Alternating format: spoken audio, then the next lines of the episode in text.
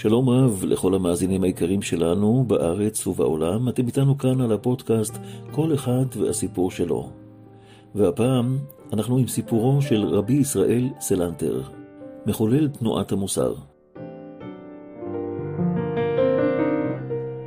מעשה שראו את הרב עומד באחד הרחובות בווילנה ומשוחח עם איש אחד בעניינים של מה בכך. הרגישו גם שהוא משתדל לבדח אותו בדברי שחוק. הדבר היה תמוה בעיני העוברים והשבים, והם ידעו שהרב שומר פיו ולשונו ואינו מעלה על שפתיו דיבור מיותר. והנה כאן הוא מרבה בשיחה ומתבדח בלי כל הסתייגות. כשאחד מהתלמידים העז בהזדמנות לשאול את הרב לפתרון אותה חידה, השיב לו הצדיק שהאיש הזה הוא מדוכא ומר נפש, ואין גמילות חסד מרובה מלשמח את נפשו העגומה ולהרנין את ליבו. הוא היה נוהג כן גם בחוג בני משפחתו במקרים של מצב רוח מדוכא, היה רגיל לספר מאורעות מבטחים מתולדות חייו, בכדי להפיג את דאגותיהם ולשמח אותם.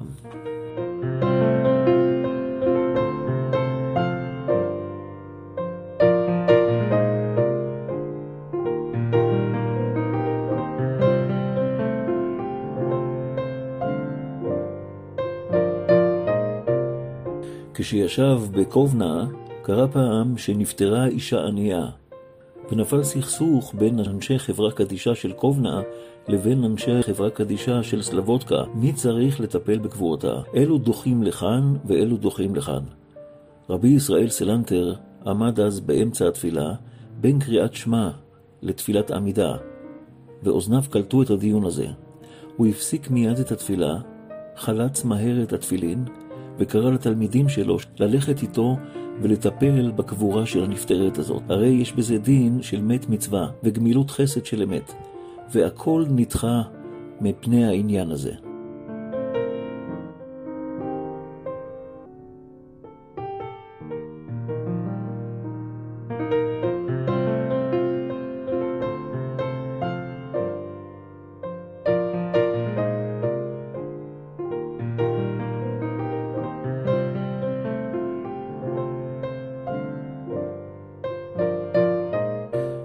אחת הזמינו אותו לאיזה סעודת מצווה, זה לא היה פשוט בשבילו לבוא, אבל הסכים בכל זאת ללכת.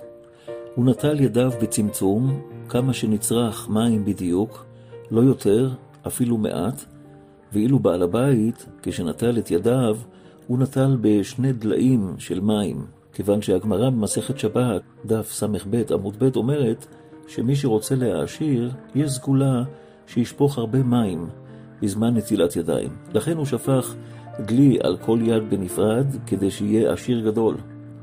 בעל הבית התפלא איך רבי ישראל סלנטר, שזהיר כל כך במצוות ומדקדק עד הקצה האחרון, כך עושה נטילת ידיים?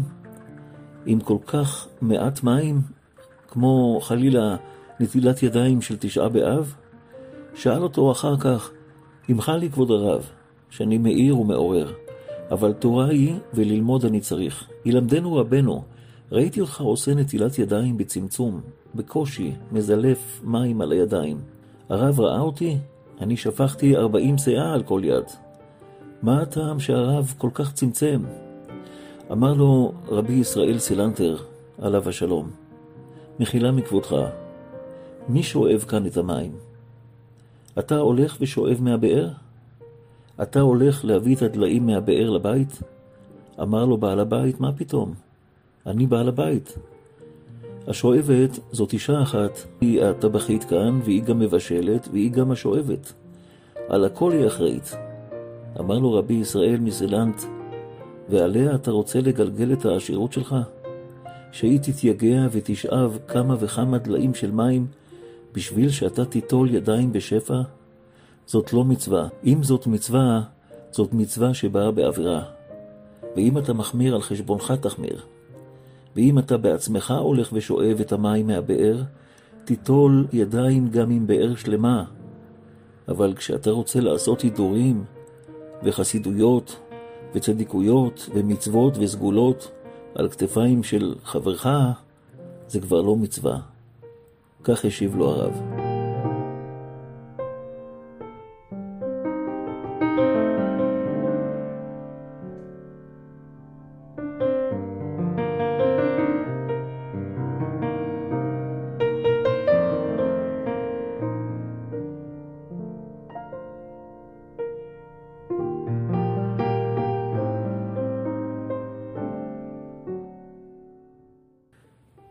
ישראל סלנטר ראה את ההזנחה הגדולה ביחס של מצוות שבין אדם לחברו, שהן יסוד התורה. כפי שאמר רבי עקיבא על מצוות ואהבת לרעך כמוך, שהיא כלל גדול בתורה. וכפי שאמר הלל הזקן לאותו הגר בגמרא במסכת שבת, כל מה ששנוא עליך, אל תעשה לחברך. זוהי כל התורה כולה על רגל אחת. בדרשותיו התאמץ לשנות את סולם הערכים של השומעים ולהעמיד אותו על פי הדרכתה המקורית של התורה. הדרשות שלו היו חודרות לעומק הלב, הוא היה מדבר בהתרגשות עצומה, וכשהיה מתאר את סבלותיהם של העניים, היתומים והאלמנות, היה ממש בוכה. ולעיתים היה נאלץ להפסיק את דרשתו מרוב התרגשות. ורק לאחר כמה דקות היה יכול להמשיך לדבר. כמובן ששיחות אלו היו עושות רושם כביר על השומעים.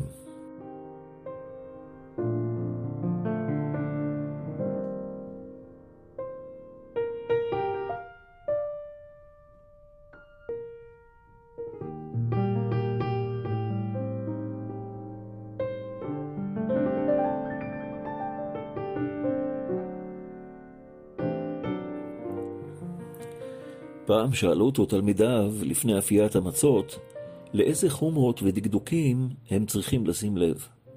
אז הוא ענה להם, אתם צריכים להיזהר מאוד שלא לצעוק על היתומות והאלמנות שלשות את הבצק, שכן האיסור לענות יתום ואלמנה חמור מהדקדוקים שנוגעים לחשש חמץ. כדי להבין את ההדרכה שלו צריך לדעת שבאותם הימים היו לשים את הבצק בידיים ובעלי המאפיות היו צריכים תוך זמן קצר יחסית להכין מצות לכל היהודים למשך כל הפסח, ולשם כך היו היתומות והאלמנות שלא הייתה להם מלאכה קבועה, מזכירות את עצמם לעבודה רצופה של כ-15 שעות ביממה, והמשגיחים מתוך הדאגה שלהם לכשרות המצות, היו מאיצים בהן במהירות, למרות העייפות שלהן.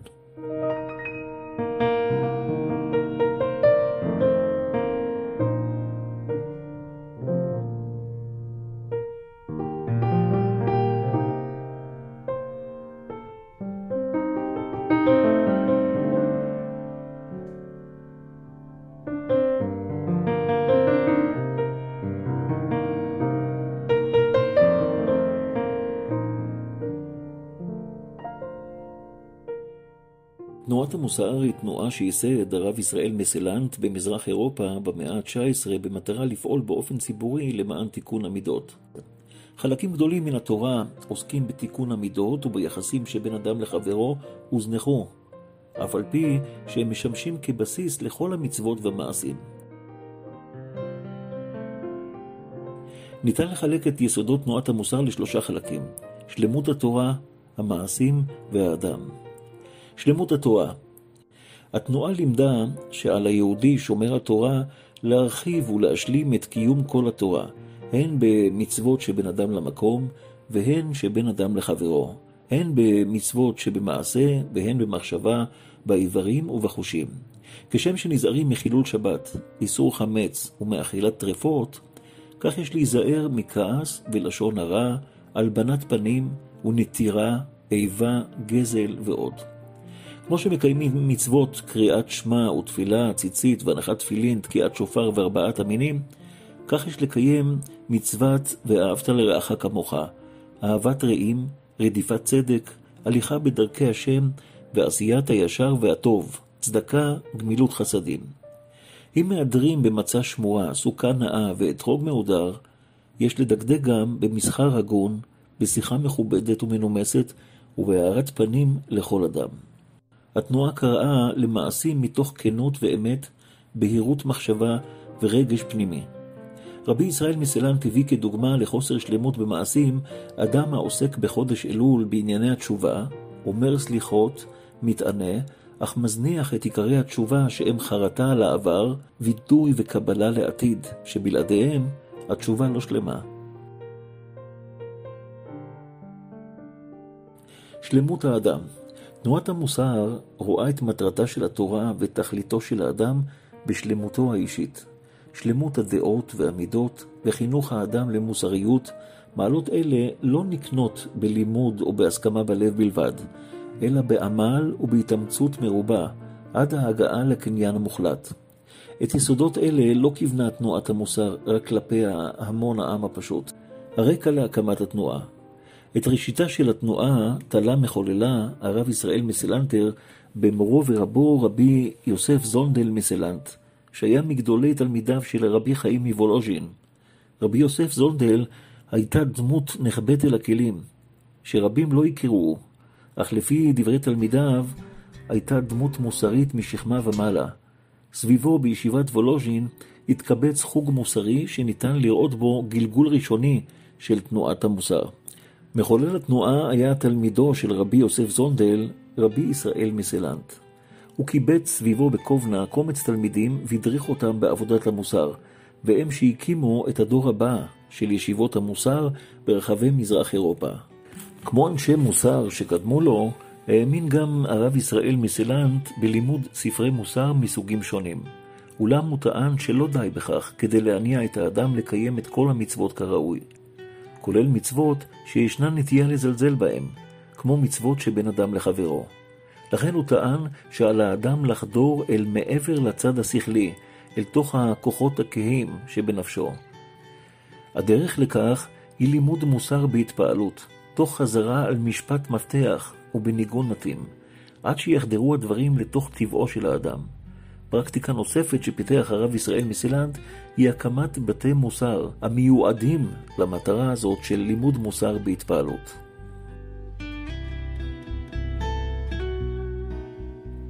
רבנים שהמשיכו את קו תנועת המוסר, הרב יוסף זונדל מסלנט, שהוא אביה הרוחני של תנועת המוסר, הרב ישראל מסלנט הוא מייסד התנועה.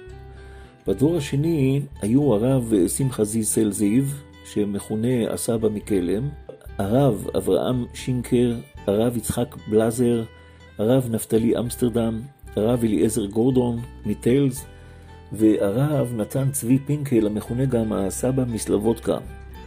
הרב יוסף יוזל הורוביץ, המכונה הסבא מנוברדוק.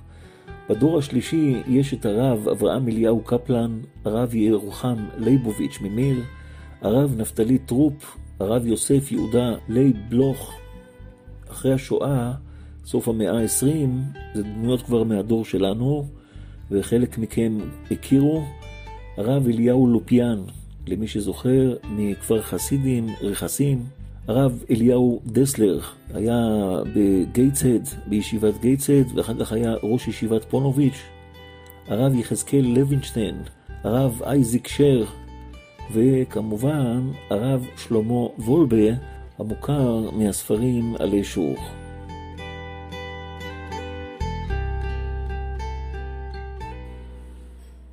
אחד הציטוטים המפורסמים של רבי ישראל סלנטר נאמר לגבי התרגשותו ערב אחד כשהלך ברחובות החשוכים של העיר שלו וראה אור דולק מאחד המבנים כשהביט ראה שם יהודי בעל מלאכה העובד אל תוך הלילה ורבי ישראל מסילנט שאל את הסנדלר מדוע הוא עובד כל כך מאוחר. ענה האיש, כל עוד הנר דולק אפשר לתקן. רבי ישראל סלנטר מיהר לספר לתלמידיו את שחווה, מבינים אתם אמר? כל עוד הנר דולק, אפשר לתקן. המשפט הזה הפך למוטו שלו. כל עוד הנר דולק, הכוונה כל עוד הנשמה בגוף, אפשר לתקן.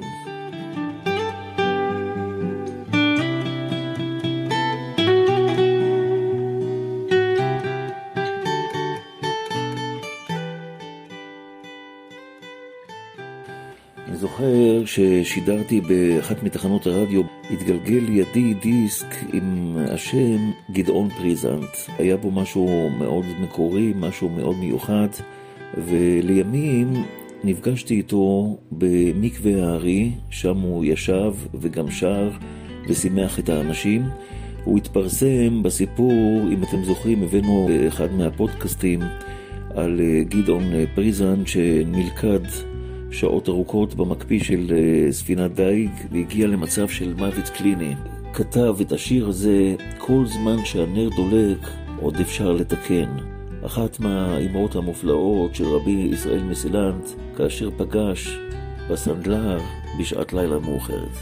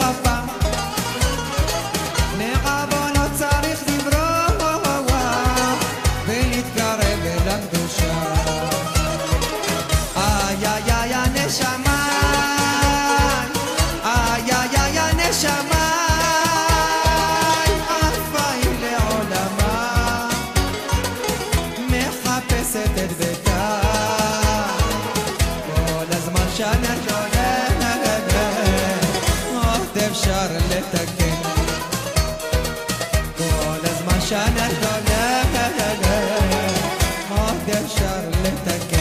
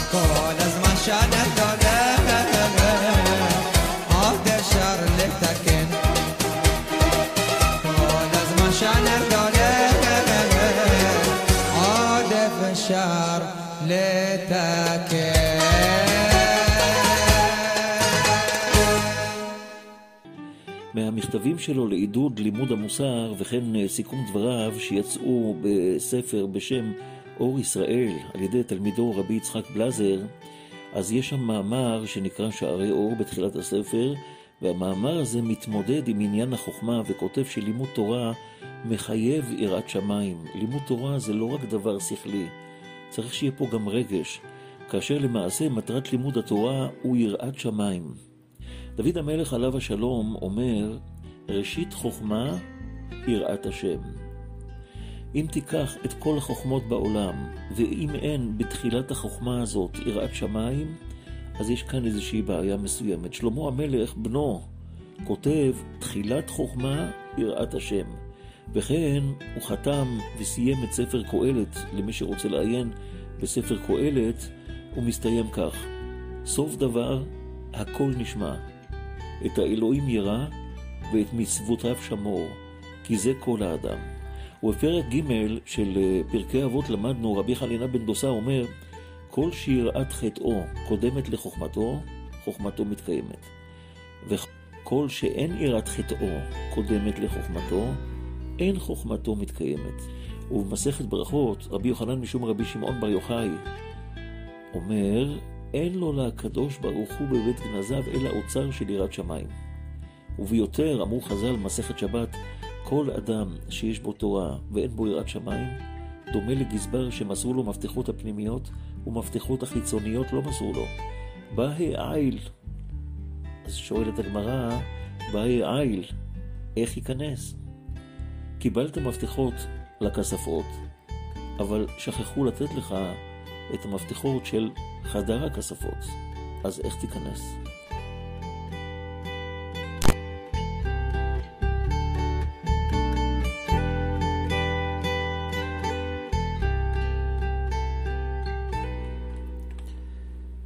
אמרות רבי ישראל מסילנט, דע את עצמך, צרכיו החומריים של זולתי הם צרכיי הרוחניים. העולם אומר, אם אין יכולים לעבור, מוכרחים לחזור. ואנו אומרים, אם אין יכולים לעבור, מוכרחים לעבור. הרוצה להתרומם על הזולת, אין לו לכרות בור לחברו, כי אם להקים במה לעצמו.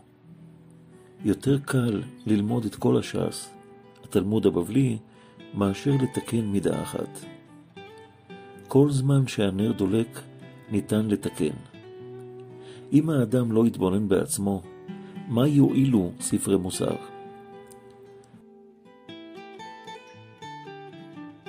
למד בשעה זו מוסר, כי אז תלמד לדעת שיהיו לך עוד כמה שעות פנויות ללימוד התורה.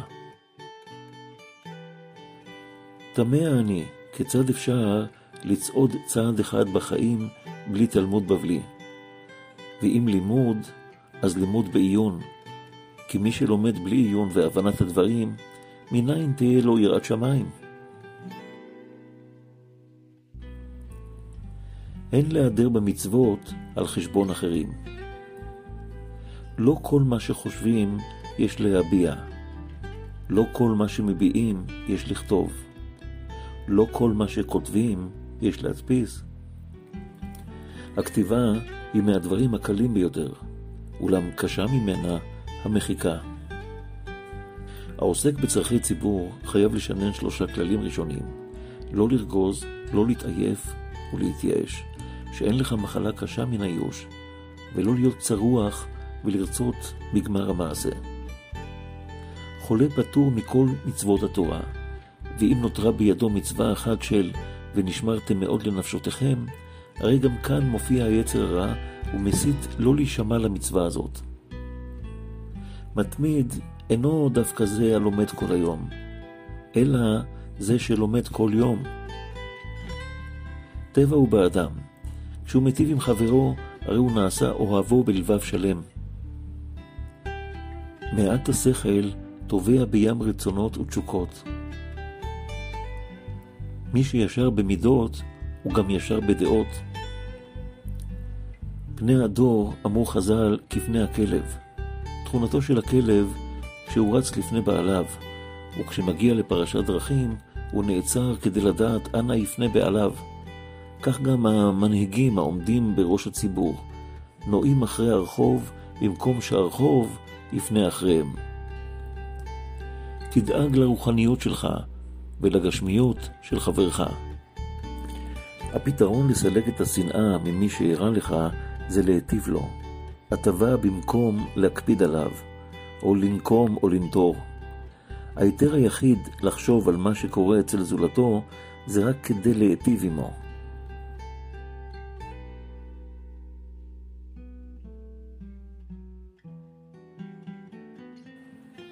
רבי ישראל סלנטר התארח פעם כשבוע ימים אצל הברון רוטשילד.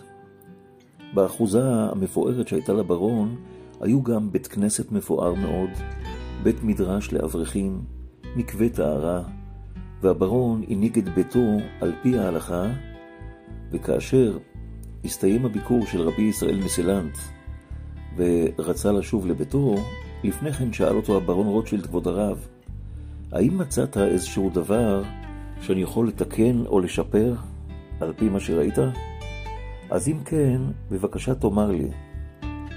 אמר לו הרב ישראל סלנטר, כן, יש דבר אחד אותו אפשר לתקן. שאל הברון, מה הדבר? אמר הרב, בדרך כלל, כשאדם מתעשר, הוא מתנשא על הבריות, והוא מרגיש מורם מעם, ובדרך כלל פחות מקפיד לנהוג על פי ההלכה. הוא גם מזלזל בדברי תורה, וגם שוכח את השם, כמו שכתוב, וישמן ישורון ויבעט. והנה אני רואה שהברון רוטשילד הולך נגד הכלל הזה. ברוך השם, אתה, רוטשילד, מקפיד על התורה, מקפיד על המצוות, מקפיד על ההלכה בכל לבך. והתיקון יהיה שכאשר אנשים יראו, יעשו כמוך.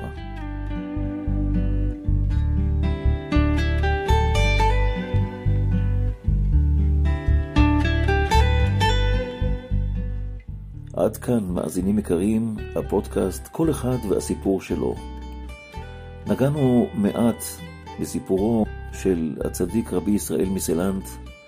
יהי רצון שזכות הצדיק תגן בעד כל עמו ישראל בכל מקום שהם.